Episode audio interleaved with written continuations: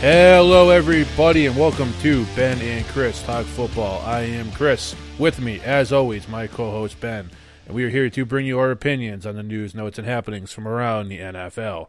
What a weekend, huh? Yeah. Four big time upsets. Some people could argue that they're not upsets. I would argue they all were. Some could argue there was five, given Seattle over San Fran. I wouldn't call it an upset. I called it, but you know, some did- people would. You did call it, didn't you? But those are two really, really good teams. And even though one was undefeated, it's, it's not really the disparity that's between the other four we're talking about here. And those four, of course, are Kansas City losing to Tennessee, Buffalo losing to Cleveland, the Colts losing to the Dolphins. Yeah, the Dolphins won two in a row. After looking like they couldn't fight their way out of a paper bag, Watch out. they won two in a row. And the Rams losing to the Steelers.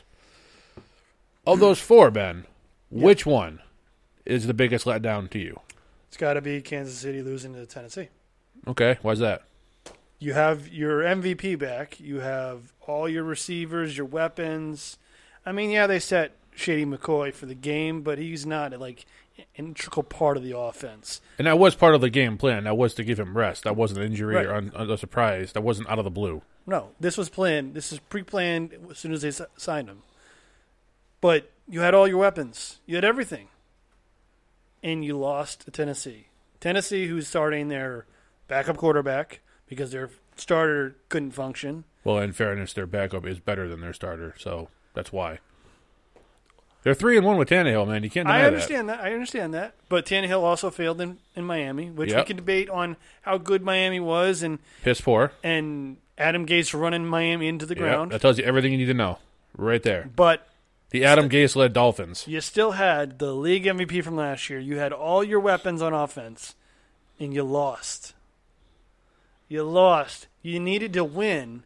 You have the Raiders and to a lesser degree the Chargers on your ass, and you're not you're not putting in good performance. This No. was not a good performance by Kansas City. No, even their offense looks shaky.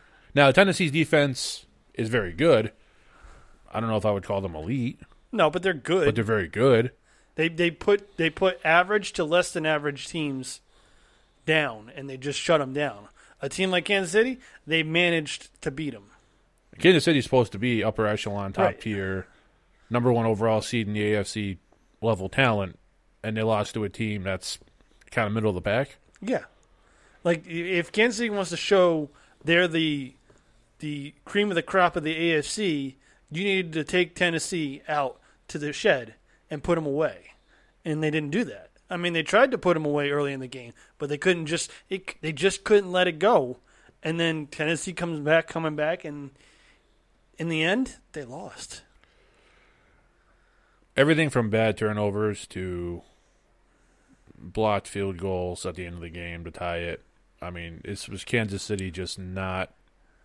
It's just not the Chiefs team that we've seen the past year and maybe first quarter of this season before Mahomes got hurt. Yeah, like after they got that first loss, it was almost like they really had a lot of vulnerability, and he kind of questioned their mental toughness because this is not a team that looks like they're going to scare anybody. Honestly, and you and you can't even. Usually they're front runners. Well, they were ahead yeah, this whole game, pretty much. good part of it. And what happened? They just time management. It's it's it's a staple of the Andy Reid problem. Time management.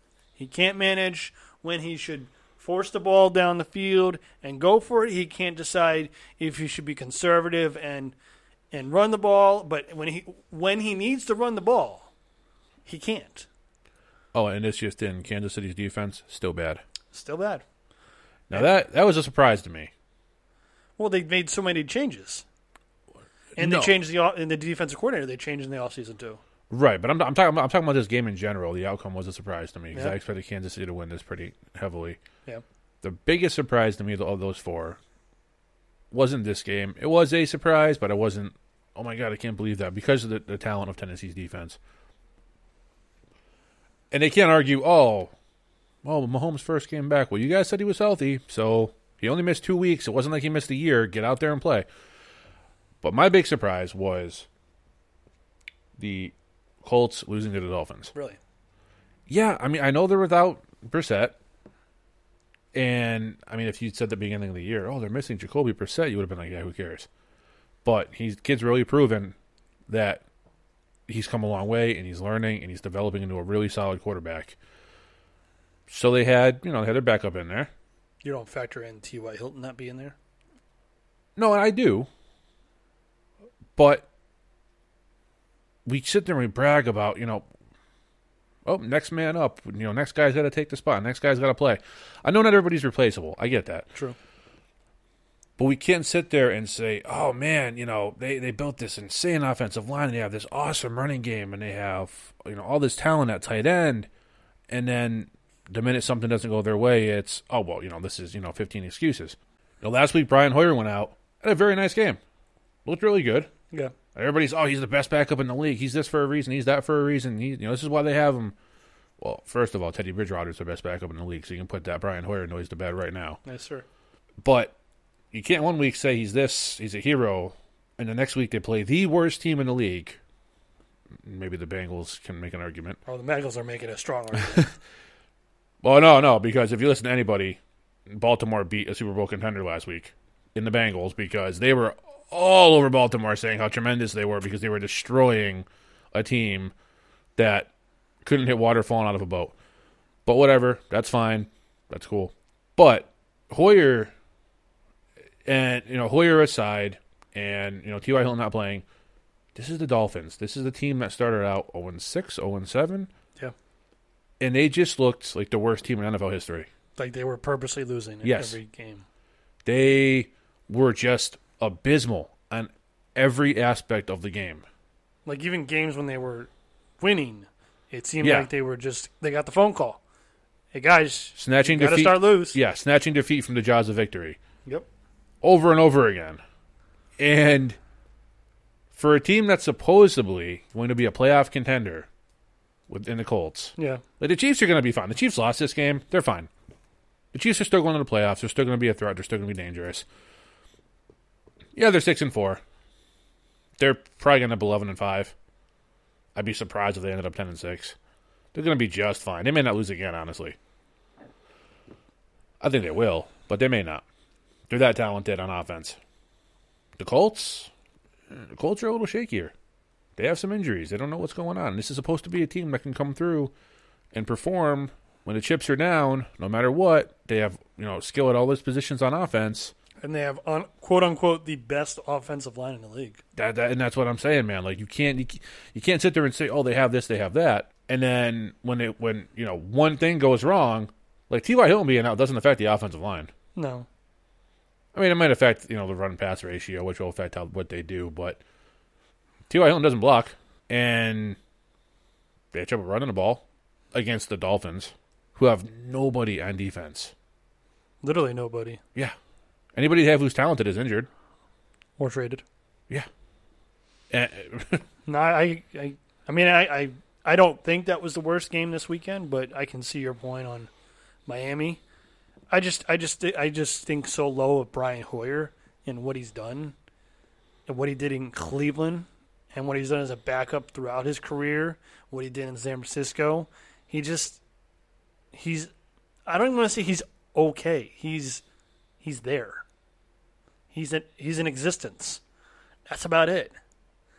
Like he's a clipboard champion. That's what he should be. He shouldn't be the starter. Unfortunately, he has to be because Brissett was out. I get it, but with with a great offensive line like the Colts have, and the ability to supposedly the ability to run the ball. And receivers who, I mean, Zach Pascal was in there. They have you know they have two good tight ends, True. and they have uh, Mo Alie-Cox, who is a monster, who should be going up above guys and just catching balls, Right. not doing nothing. Uh, they, have, they have Zach Pascal, who's not T.Y. Hilton, but he proved last week he can make some plays. He can be in the slot. You can give Brian Hoyer three, two, three, four seconds to throw the ball, which is enough time for an NFL quarterback to get the ball out and a receiver to run a route. And they just were not finding anything against a Dolphins defense that barely qualifies with the word defense. They are atrocious, and that's being kind. You are being generous. And somehow, a supposedly playoff caliber NFL team could not beat them. I I I, don't. I mean, I, I look at I look at the Rams losing to the Steelers, and I'm mm-hmm. like, all right, I can see it. Even though the Rams have, or excuse me, even though the Steelers have their backup in, he's been in for well, pretty much the entire season now, with the exception of when he was hurt for a game or two. Yep. Their defense is really coming around, especially with Minkah Fitzpatrick, the way he's been playing. That kid's been off the wall. He's been incredible so far. Well worth the first round pick they gave up. And I mean, it doesn't matter. It seemingly doesn't matter who Pittsburgh puts behind the quarterback as far as the running back goes, because they're just going to produce Yeah, not monster numbers, but but good enough. came through good enough. Yeah, for a guy who's probably the fourth string running back at this point. Well, yeah, because James Conner's not playing, Yeah. so he, So I mean, then the Rams. Well, we'll get into that later. we'll but, get into that. But we, yeah. I think we need to touch on the one other one that's. Oh, this. I yeah. think this one's this one has some appeal and sizzle because I think so low of the team that won. Buffalo losing to Cleveland. I think I put that above Indy losing to Miami. really. just because I think so low of Cleveland. I think they're, they're a disaster. I think they're all about pop and frill. They want to show themselves. I mean, just look at last week. They were more concerned about Baker Mayfield's mustache and how much facial hair he has than going over and, and trying to win the game. Okay, all all dislike for the players aside, who has more talent as a franchise, Miami or Cleveland? Cleveland, Okay, without a doubt. yeah. But So the players are there, They're so disorganized absolutely.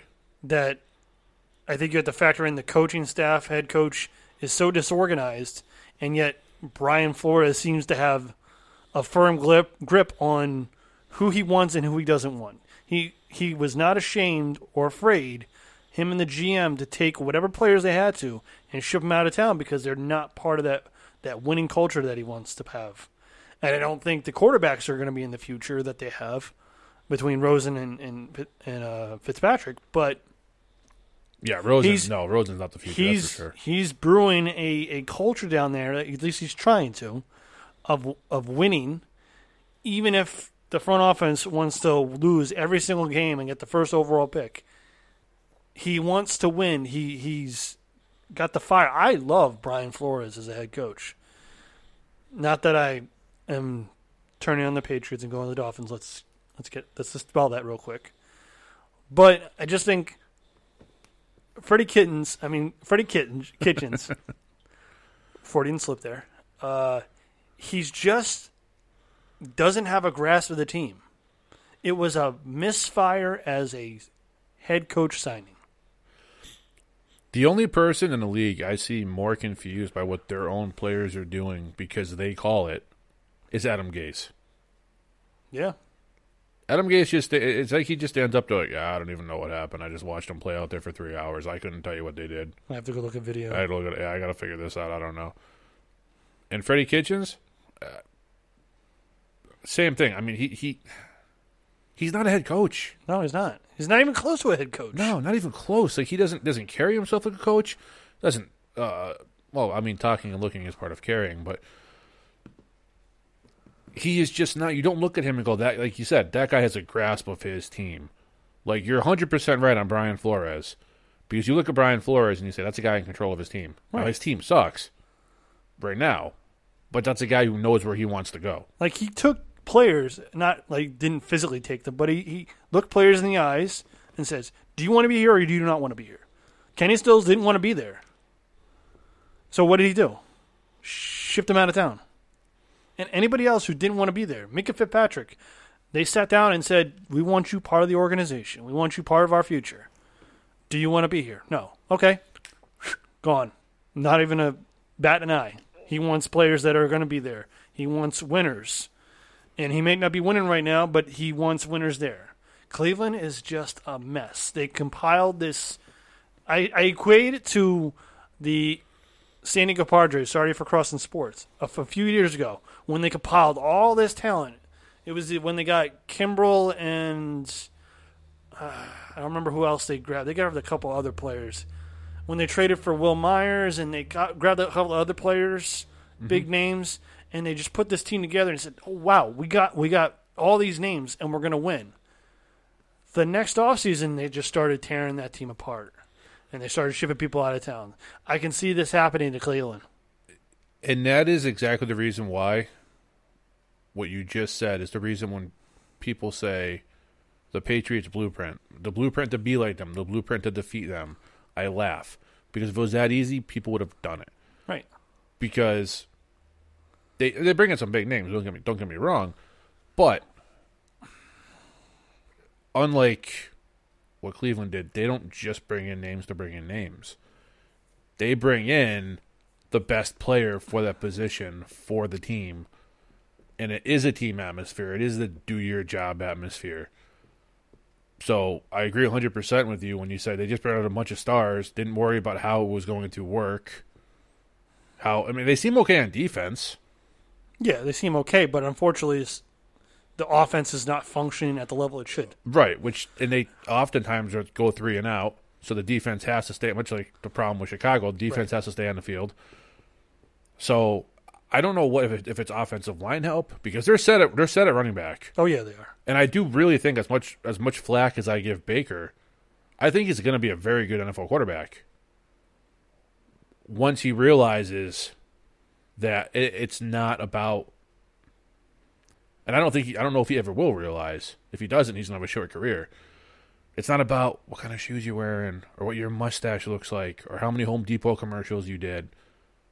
You have to produce on the field because if you don't produce on the field, people stop caring about you, and then that all goes away. How quick was Johnny Manziel? I was just going to bring that up. Jo- Johnny Manziel was And going I to be the love- guy. I love Johnny coming out of football, out of college, and I thought he was going to be, he was going to change the league. I thought this was the next guy. Nope. Nope. And Baker was and is the best quarterback that Cleveland's had in a long time. Yeah. But that is not saying much. No, because they've had a, a list a mile long the past decade of what garbage has passed through the league.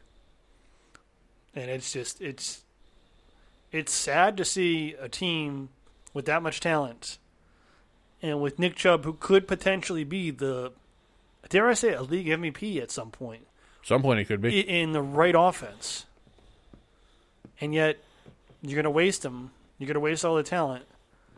You're going to waste the best years of Jarvis Landry and Odell Beckham's career because you don't have a head coach that can take the team and say, this is how we're going to run it. Either get on board or get off. Freddie Kitchens couldn't coach a Pop Warner team. Fair enough. The guy is a joke. He just stands on the sideline, and it's just like I don't, I don't know who's calling these plays. You, You moron, you. And you have, like you said, all that talent, and you have a fan base that will support you no matter what. the most loyal They, fan base. they- I argue that Cleveland is, and I'm not, you know, I'm not saying anybody, any fan base is better or worse or this or that, but you want to talk about loyalty? That stadium is packed every Sunday they play, whether they're 0 16 or, well, let's face it, they're, they're usually pretty bad. right. But no matter the record, Because they Cleveland fans are insanely loyal. And I was honestly, I want the Patriots to win. I'm a Patriots fan. Always have been, always will be. And it was still exciting to see the potential for Cleveland to be really, really good. Yeah. Just for the game of football, just for those fans. The same way, I mean, you see all the craziness with the cra- crazy things that Bills fans do online. Yeah. But I know Bills fans, and they're not all j- elbow dropping each other through flaming tables in the parking lot before games. no, not all of them. No, it it seems like that if you if you look online, but that's not the case. The majority, I, I, I would gather, are just regular everyday people who just like you know go to work every day and and whatever, like to cheer for their team on Sunday.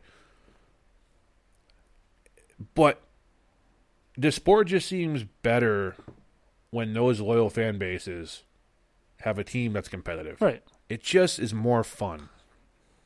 In Cleveland the Browns, Freddie Kitchens has let the entire fan base down, and so has Baker, and so has Odell Beckham. He can sit there and. I'm sorry, Odell Beckham is not as good as he thinks he is. It, it's it, it, It's obvious. it's not game plan at this point because he had a couple good seasons, he had a couple great seasons with the Giants. Yeah. and he has literally just carried his career off of those few good seasons with the Giants, and has done nothing to build on it. Playoffs come, Odell's a ghost.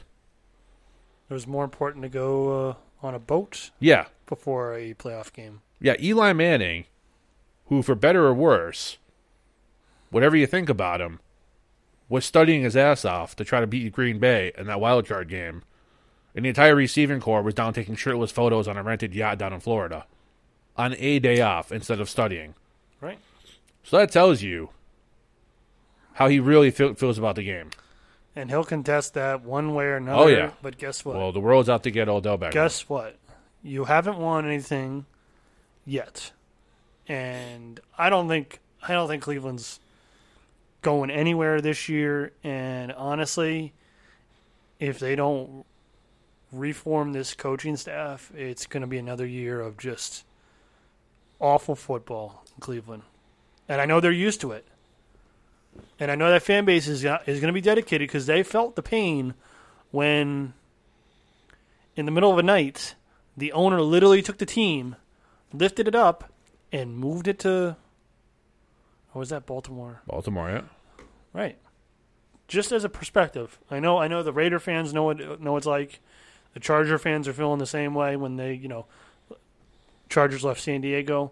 Not a lot of teams know what it feels like for that for the organization to literally take the team and rip it out of the city and move somewhere else. Rams fans? Yeah. Heck, there were rumors when Bob took the took ownership of the team, they was going to move to Hartford. Yeah, but they were still going to be the New England Patriots. They were Right. just moving from Foxborough to Hartford. That's a little bit of a different story. That's not. But I wish they'd move to Hartford. Are you kidding me? It's a 40 minute drive. not for people in Boston though. Oh, I mean, sorry, guys, but Anyway, um I don't think we do we wouldn't do the weekend justice if we didn't talk about this subject. Because it's an interesting subject that you brought up. And we we mentioned the Rams losing to the Pittsburgh Steelers. I think pretty we, convincingly, too. They would look awful. Right, and I, I think we agree that Pittsburgh is. That's why I put Minkah Fitzpatrick on my top ten MVP list. Okay. Uh, I posted that earlier today. I think he's just changed the defense. For sure. They look more more formidable without a doubt. Right. And it's given somebody in the secondary to help guys like TJ Watt on the defensive line to solidify different levels of the defense. Um, the Rams. Oof. Because this Not I- not not the uh not Yeah. the team that won the No, Super Bowl last year, that's no, for sure. No, and and we'll get into the bank of tank um, in a few minutes. Uh, but has the league caught up to Sean McVay? Yes. How so? Well, Because you know my opinion on this, so let's hear what you have to say. First of all, I want to make one thing very clear. When I say yes, I am not saying that Sean McVay is a bad head coach and that he's done by any means. I believe he has all the ability in the world to change his game plan and adjust and become better. Much like a young player who kind of hits a wall and really can't get to that next level. Yep. Sean McVay kind of did the same thing. And I believe he will get better. I don't know if he's the offensive dynamo everyone had him out to be. I'm not suggesting he's a one trick pony because he's certainly not. He had these a certain way of running the offense that was just unique. And he did things that had not been seen before, or at least in a while. Even Jared Goff, who looked terrible the last, you know, the year before he was became head coach, looked like an MVP candidate. Todd Gurley was an MVP candidate. I believe he actually won that season, to be honest with you.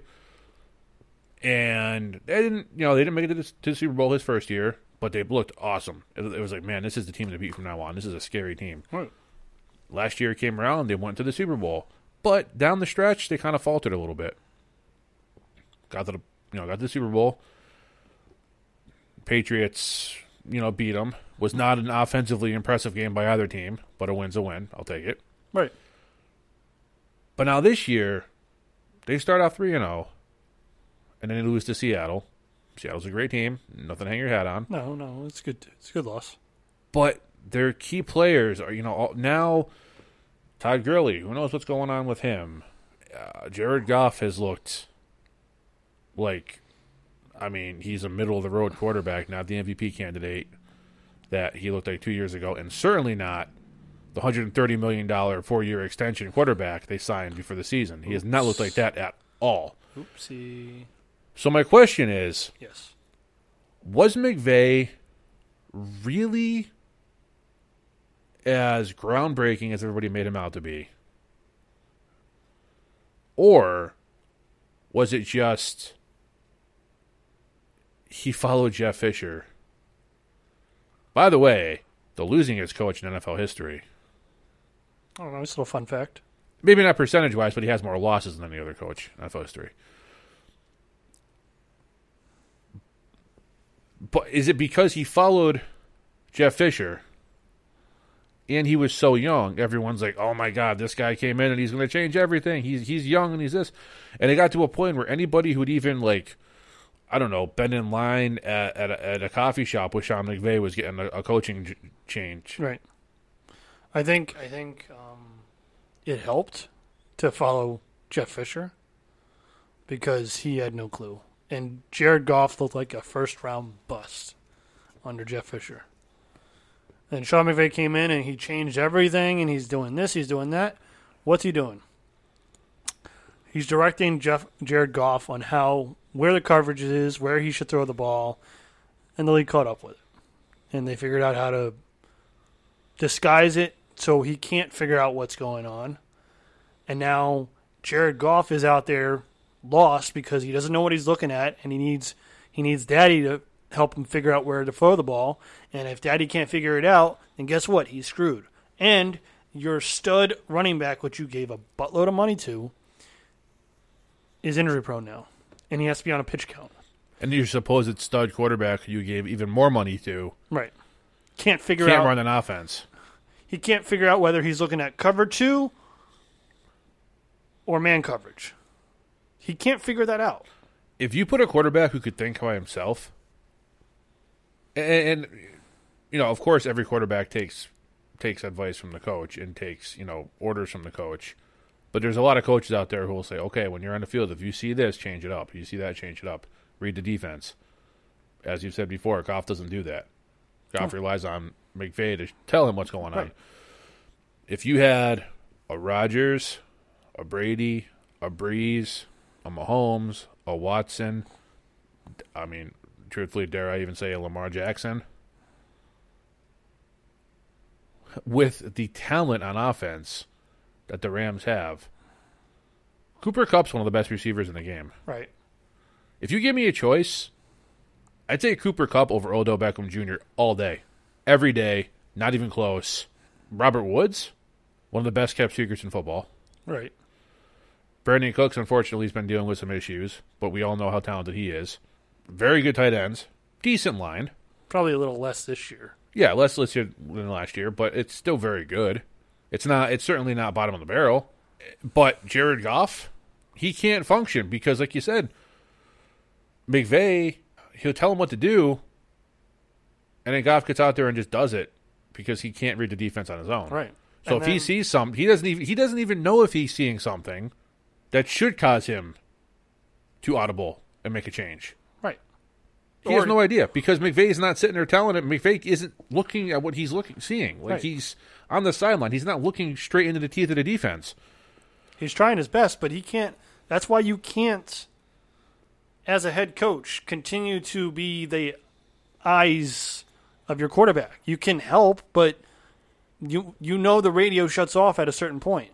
So if radio shuts off and then all of a sudden the defense changes or they show a, a little glitch here and maybe he's he's trying to think, oh, I should audible to this, and then he audibles out of the play. He goes into another play, and it's he's there's like I said before, there's one thing of trying to help a young quarterback recalibrate after dealing with Jeff Fisher, and you just try to get him to a baseline and try to help him out to be a competent NFL quarterback. There's a whole other thing to just continue to baby him and pamper him to show him, like literally tell him where to put the ball, and not develop him as a quarterback. I.e., what what the Chiefs did with Patrick Mahomes. They developed him over. They developed him during his season when he didn't play, and then he comes in and tears up the league his second year of the se- second year in his career, and wins the MVP. Now that's a guy who who, who deserves the contract. Oh, Mahomes, Mahomes will get paid. Mahomes will very much get paid. Don't you worry about. Don't you worry about Mister Mahomes. He's he's not going to be starving anytime soon. Well, I'd, I'd even say the same for, and I know it isn't just because it's topical. I really, I really believe this with a guy like Lamar Jackson. You know, you listen to interviews with, with Harbaugh, and he says he sat down with the owner and he said, if we're going to take this guy, we have to build a team around him. We have to develop the playbook for him. Yep. You can't give Lamar Jackson the same playbook you give an Aaron Rodgers or a Tom Brady or a Drew Brees because, well, while you know Brees and Rodgers are a little more mobile, Right. you know, old Tom doesn't really, he really, he's quick in the pocket, but not so much in the open field. Correct. But he's Lamar Jackson's not going to thrive in that position, and everybody knows that. He needs to be able to audible, to be able to change things on the fly, to be able to move around, to be able to get those design runs. And he needs talented players around him. Right. Why? Which is why they picked up Mark Ingram. exactly, Like, what was the piece? and a veteran player who can help him. Right. That's what the piece Right. was missing last year because they had a bunch of guys, but none of them were that elite runner. Then you add Mark Ingram to an offensive of set, and now you're running the triple option with with Lamar Jackson, Mark Ingram. Oh, by the way, we're just going to throw RG three out there who can still run, and you got Gus Edwards who's pretty good, and they picked up a kid, I think uh, Justin Hill in the draft. Yeah, Like they have talent. Justice Hill. Just thank you.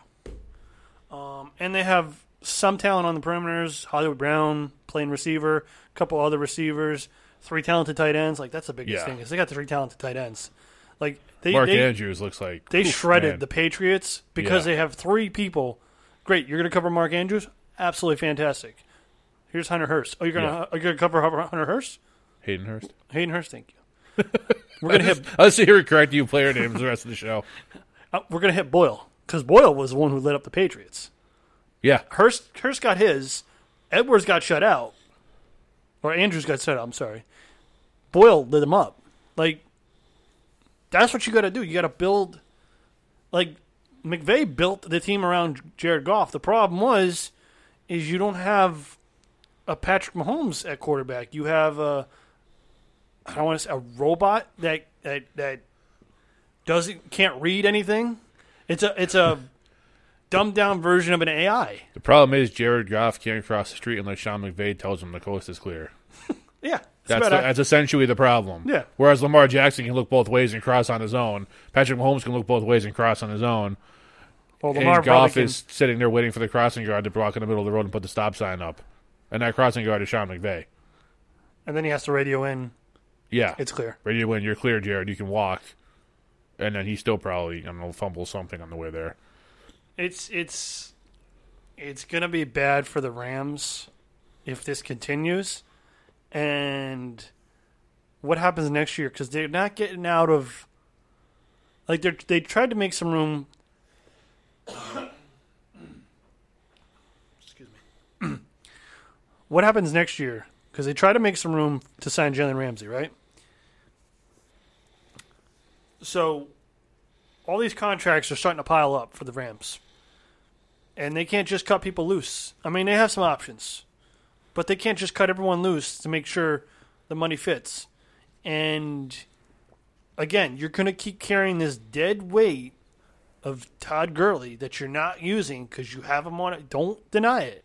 You've had a pitch count on Todd Gurley since what? Yeah, week NFC 13, Championship 14 last year. of last year. Yeah, At least the NFC Championship, if not the the game before, where you had him on a pitch count. You denied it up and down in the Super Bowl, and who played more? C.J. Anderson. So it's it's just a matter of time when this is going to catch up to him because they're going to have to pay Cooper Kupp. The bill's going to come, and are you going to be able to pay him and pay Jalen Ramsey? this is Cooper's third season. When, when was he drafted? What year? Not not what year. What round? Excuse me. Not the first. Yeah, so he, He next doesn't year, have a fifth year option. No, so next year will be it, Yep. unless they want to franchise him or get an extension. And Jalen's contract is Jalen's in his fifth year right now, so he is essentially going to be a free agent. That's why they freed up the money when they traded Peters. That's why they freed up money all over the place the best they could, because they did. They want that money for Jalen Ramsey. I don't see it working out, and they're going to have to fix the line because they have some old people that are probably going to retire or move on, and they're going to have some players come up that are going to get a little pricey. And where are their draft picks? On other teams Yeah, because they had to give up a ton to get Jalen Ramsey. And what has that done for them? they're not a dominant defense with him. They're one. They're, okay, they're one and one with them. The problem is, is they're looking up to two teams. And the problem is a Steelers team that is beyond depleted on offense beat them. On that team, they at least have two of the best players in the league at their position, in Aaron Donald and Jalen Ramsey. Yep, That defense should be elite, should be. should be top tier, and they're just not performing the way they should. And when you add to that, Jared Goff just looks absolutely lost. McVay needs to really sit down and say, okay, what I was doing isn't working. He's really young. Now he's I think he's mid thirties, but for an NFL head coach, he's a baby. Yeah, And I don't mean in a disrespectful way or anything, or like uh, to slant the guy, but as far as age goes, he's he's a baby for a coach. Yeah. he has the talent and he has the mind to turn it around. He really does. This isn't the case of somebody coming in and having a good year and then just being a one year wonder. McVay has the ability to be absolutely fine, but he has to stop going back to the well that got him there. That's the thing. Like sometimes you can dance with what brung you, and sometimes you have to adapt. right. And right now, those little trick plays he did, uh, like the other day against Pittsburgh, they tried to fake a punt, fourth and six. It was they were on like their, they were on like uh, their own thirty yard line. Fourth and six, the punter snaps the ball, throws it. I don't know, maybe three yards to the right to the defender. The play was blown up from the beginning. It wasn't designed well. Nobody seemed to know what they were doing, and that helped them essentially to lose the game. Yeah, And it's like you have to prepare your team for those scenarios, and you can't put your teams in those spots if you don't have the personnel to execute those plays. right. And I think these are all hard lessons that McVay is learning. And for his sake, I hope he can overcome this and reevaluate his playbooks and get his team better prepared. Because at some point, if you're you reach a Super Bowl, now anything that isn't that is a letdown. Right. So now, if they get knocked out in the wild card round, they failed. Next year, they get knocked out in the divisional round, they failed. The following year, they miss the playoffs. Sean McVay is going to be looking for another job. Yeah. They have uh, the Bears on Sunday Night Football. Yeah, good luck. They'll probably win that game just because the Bears. I don't care what happened this past week. The Bears are awful on offense. Well, yeah. I mean, the only person, the only person that's more lost than Jared Goff is Mitchell Trubisky. Yeah, well, Mitchell Trubisky may as well be in a, be in a triangle. Well, I agree. If he misses the playoffs this year and then misses it next year, he's gone. Like, I hate I hate to say, you know, this this coach will be gone or that coach, he'll be gone. Like, losing, like winning a Super Bowl wears off pretty quickly. Even in New England, after a few years, it was wearing off pretty thin for Bill Belichick. Ask Andy Reid how it went in Philadelphia. right? They, oh, they they they sent him packing. He was in Pretty four quickly, straight NFC championships games. Right. went to a Super Bowl. They came within a few minutes of probably winning, and they chased him out of town. And I, I think it's going to happen in KC too. It, he's that's he's headed that way. Um, but I think I think Sean McVay is just like he needs to recalibrate. Maybe not this uh, night, not now. Like now, you got to go with what you like. I think you got to go with who you got and how you got there. Maybe you make some adjustments, but realistically, you are what you are right now. The off season, you need to readjust how you're treating Jared Goff. You need to let the kid figure some stuff out, especially in the preseason. And maybe for the rest of this season. If you think this season's a wash because you're staring up at two teams that are better on you on offense and better on you than at defense in Seattle and, and in San Francisco. Oh yeah, yeah. So you're staring at trying to get the second wild, not the first. You're trying to get the second wild card, which is going to be a fight as well. So you might want to just look at it and say, let's see if we can prove Jared Goff against some of these other t- uh, uh, worse teams, and see if we can go next season with a new mindset of he's going to run the offense, he's going to be the guy. I'm going to feed him the plays. In practice, we're going to show him what we what he should be seeing, but in the games, he's got to see. He's got to read defenses. Because if you don't read the defenses and you don't know how to read the defenses, what happens in a two minute drill in the Super Bowl when you're down by three and you need to drive the field and you can't read the defenses and and you have a team like a, a, coordinator slash head coach like Belichick or someone like Gregg Williams or we'll stretch back to Rex Ryan, guys who can take their defense and flip the program into an go from zone to man, man to zone, flip it back and forth, and you don't know how to read the defense, you're screwed. I know what he does. Waits for his crossing guard. Well, what if the crossing guard can't do can't do anything to help him? Well, and he stands there waiting. Yep, and he gets crushed. All this Jared Goff talk has me thinking about Bank or Tank. And why is that? Well, it was uh, it was a pretty good week for me.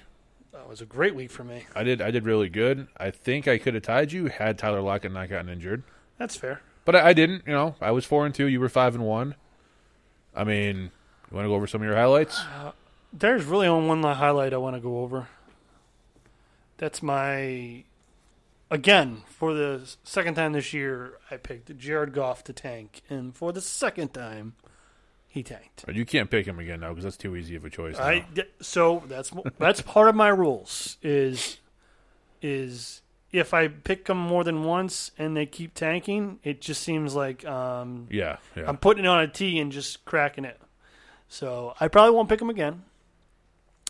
So we stopped picking Keenan Allen because it's like, yeah, you guys already know. But it's like you know I can't pick Tyler Lockett because he made me look bad.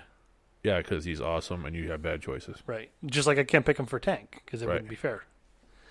But uh, no, I think uh, I think I started off good with Melvin Gordon, and then I finished off finished off strong with um, Jared Goff tanking, and my only blemish is DJ Moore made me look bad.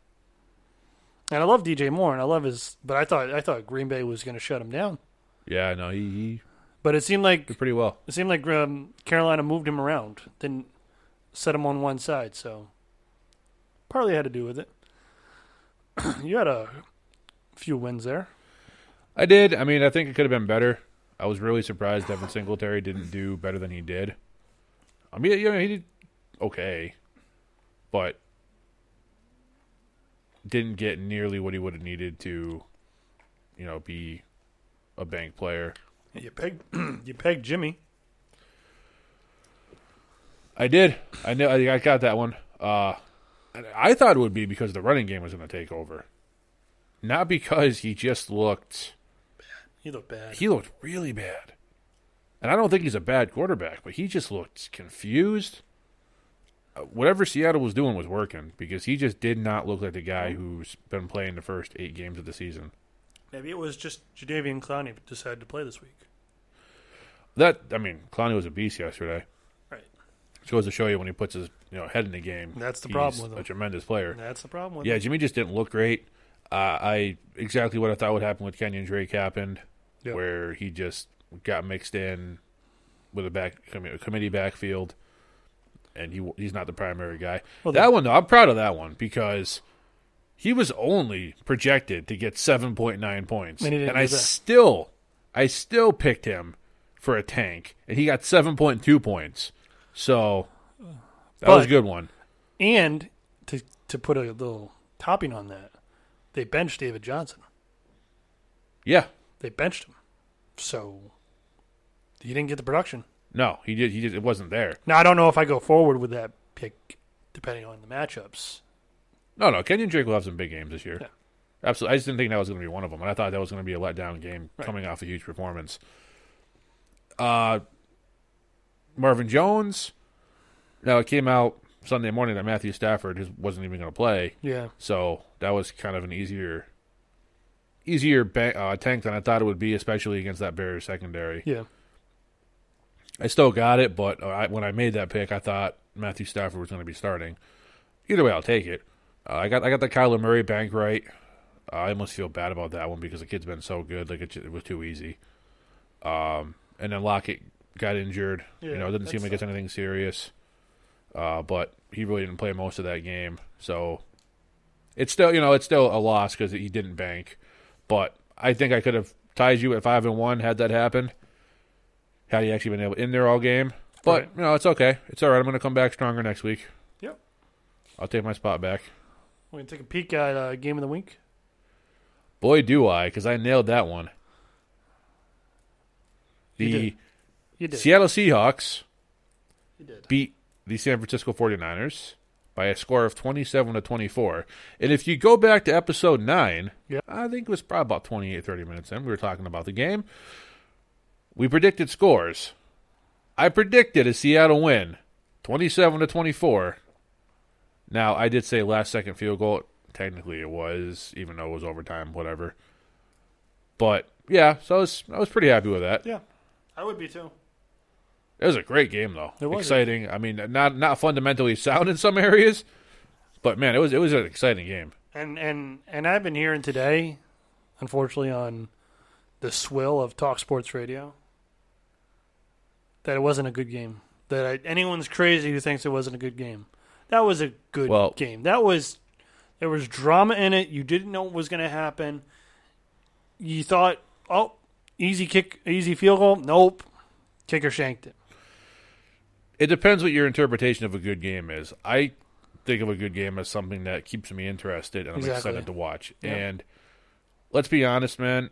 Uh, all those sports talk radio stations and all those talking heads on TV and all those, you know, I can't even I can't even listen to those guys because everything they say is just to drum up controversy Yep. just to get you know, ooh, uh, everybody hates this player. Ooh, I'm gonna I'm gonna make a hot take on that player. It's ridiculous. It you know if you hear something on here, you hear us say something, and you want to challenge us on it, just hit us up on Facebook, hit us up on Twitter. Hell, if you know us well enough, just text us. Yeah. We'll be we'll be glad to tell you why we really feel that way. Like we're not we're not out to troll you. Well, maybe a little bit for fun, but in all honesty, you know I joke around about the Baltimore, you know, easy win against the Bengals, but you know they're a hell of a team. I'm not taking nothing away from them. We're not we're not here to say something outlandish to get you know clicks or downloads for it. We tell you what we really think, Yeah. and these guys on these, for the most part, don't. It's a joke. Yeah. I agree. That was a great game between two tremendous teams. That I mean, realistically, although I still think it'll be New Orleans Yeah. representing the NFC in the Super Bowl. Yep. There's a chance we could have watched a preview of the NFC Championship game last night. There's a chance. It's very possible. Those two was, teams uh, are that good. I was texting someone last night after the game. I was saying, you know what, the NFC playoffs in general, it's going to be some exciting football. Oh, absolutely. A lot of talent, a lot of teams that are good, and it's going to come down to every last play. This the the seeding. I think the seeding is going to come down to la- week 17. Hundred percent. Every every NFC playoff game could be a one score game. Yeah. It really could be. It's going to matter where the games are played Yes. too. If you got to go up to Seattle, there, there, that's that's a tough place to play. You're gonna be playing in November. You're gonna be playing. Uh, you know, you get Seattle against Green Bay. You're gonna go in Seattle, and I really don't know how cold it gets up in Seattle. it's not the cold; it's the It's the 12. right? I know that, but I mean, I'm sure it gets a little. You know, Yeah. I know it's a lot of precipitation and stuff up there, but it's not Green Bay in January. No, Green Bay in January is a different animal. Or if you get in New Orleans where you're down in the dome, they can be nice and comfortable at home. You know, uh, you know, climate control dome. Yeah, you're absolutely right. It's gonna be. It's really, really gonna matter. Whereas in the AFC, uh, It's going through New England. I believe it will, and that makes it tough because Gillette's a tough place to win. Yeah. But outside of that, eh, Arrowhead's usually tough. Arrowhead usually is, but this year it, it does not have that coat of armor it has had. Nope. And And where else? Where else in the AFC is really a tough place to play? Maybe Baltimore. Maybe. But even Baltimore probably hopes to go up to New England. Because if there's one team that can go up to New England and beat New England in New England, it's Baltimore. Because they've done it. Yeah, I got to Many be honest times. with you. The, o- the only team in the AFC that I really fear seeing in the playoffs is the Ravens. Truthfully, like even Kansas City doesn't scare me in New England. Other than that, no, there's nobody else. Because you're not going to. No one's going to Buffalo to lose. Yeah, no, no one. Yeah, no one's going. Oh my God, we have to go play in Buffalo. I mean, yeah, it's it's crappy weather, but realistically, they're going to be a wild card team. Yeah, So you're not going to have to go there. Because no not, one, no one, no one's intimidated by Indianapolis' home field advantage. No, Houston hasn't done enough at home to fear going and playing there. right. And and if if New England gets them, or Kansas City gets them, or Indianapolis gets them in in Houston, they'll smoke Houston because Houston's the past few years just turtle at home. I, I, I think, especially with now KC having four losses, I would be absolutely shocked if the one and two seed in the AFC are not Baltimore, New England, and Baltimore just has to watch. They have to keep the distance between them and Pittsburgh right. because Pittsburgh's right there. You can't you can't deny it. They're right behind them. Well, and- Pittsburgh's what five and five. Yeah, Well, they, uh, Baltimore's a three game lead on them. they could disappear just like that, though. Yeah, not with a not of fingers, man. I think so. Baltimore's not going to get that bad that quick, Well, unless something happens to Lamar. I'm not saying they are, but before you know it, they could compile a few losses, and it doesn't it doesn't look like Steelers are going to lose anytime soon. Oh yeah, they're to. But yeah, Steelers are not that good. The defense is very good. the defense is better. very good. I, That offense is, is a joke, and any competent def- any competent team they play, I wouldn't fear them right. because because the Rams, who we just tore down their offense for the past twenty minutes, yes. they went in and lost, and now all of a sudden the the, the Steelers are juggernauts. Right. No top team in the AFC. Baltimore's not losing to Pittsburgh. Well, that's going to wrap it up for us today. Thanks for listening. As always, if you have any questions or comments or suggestions, feel free to contact us and fill us in. Ben, how to do that? Well, you can go on Twitter, uh, Ben Chris Talk FO1. You can go on Instagram where we're posting videos, uh, Ben underscore Chris Talk Football, and obviously Facebook Ben and Chris Talk Football. You we post every day content, comments, subjects, polls. We're interactive. You want to hit us up? Hit us up any day. We love the debates, guys. We love seeing you guys communicate with us online and, and you know, challenge us and question us. It's a lot of fun. We love doing this, and we hope you're enjoying what we're doing. And uh, we will see you next time. Thank you. Thank you.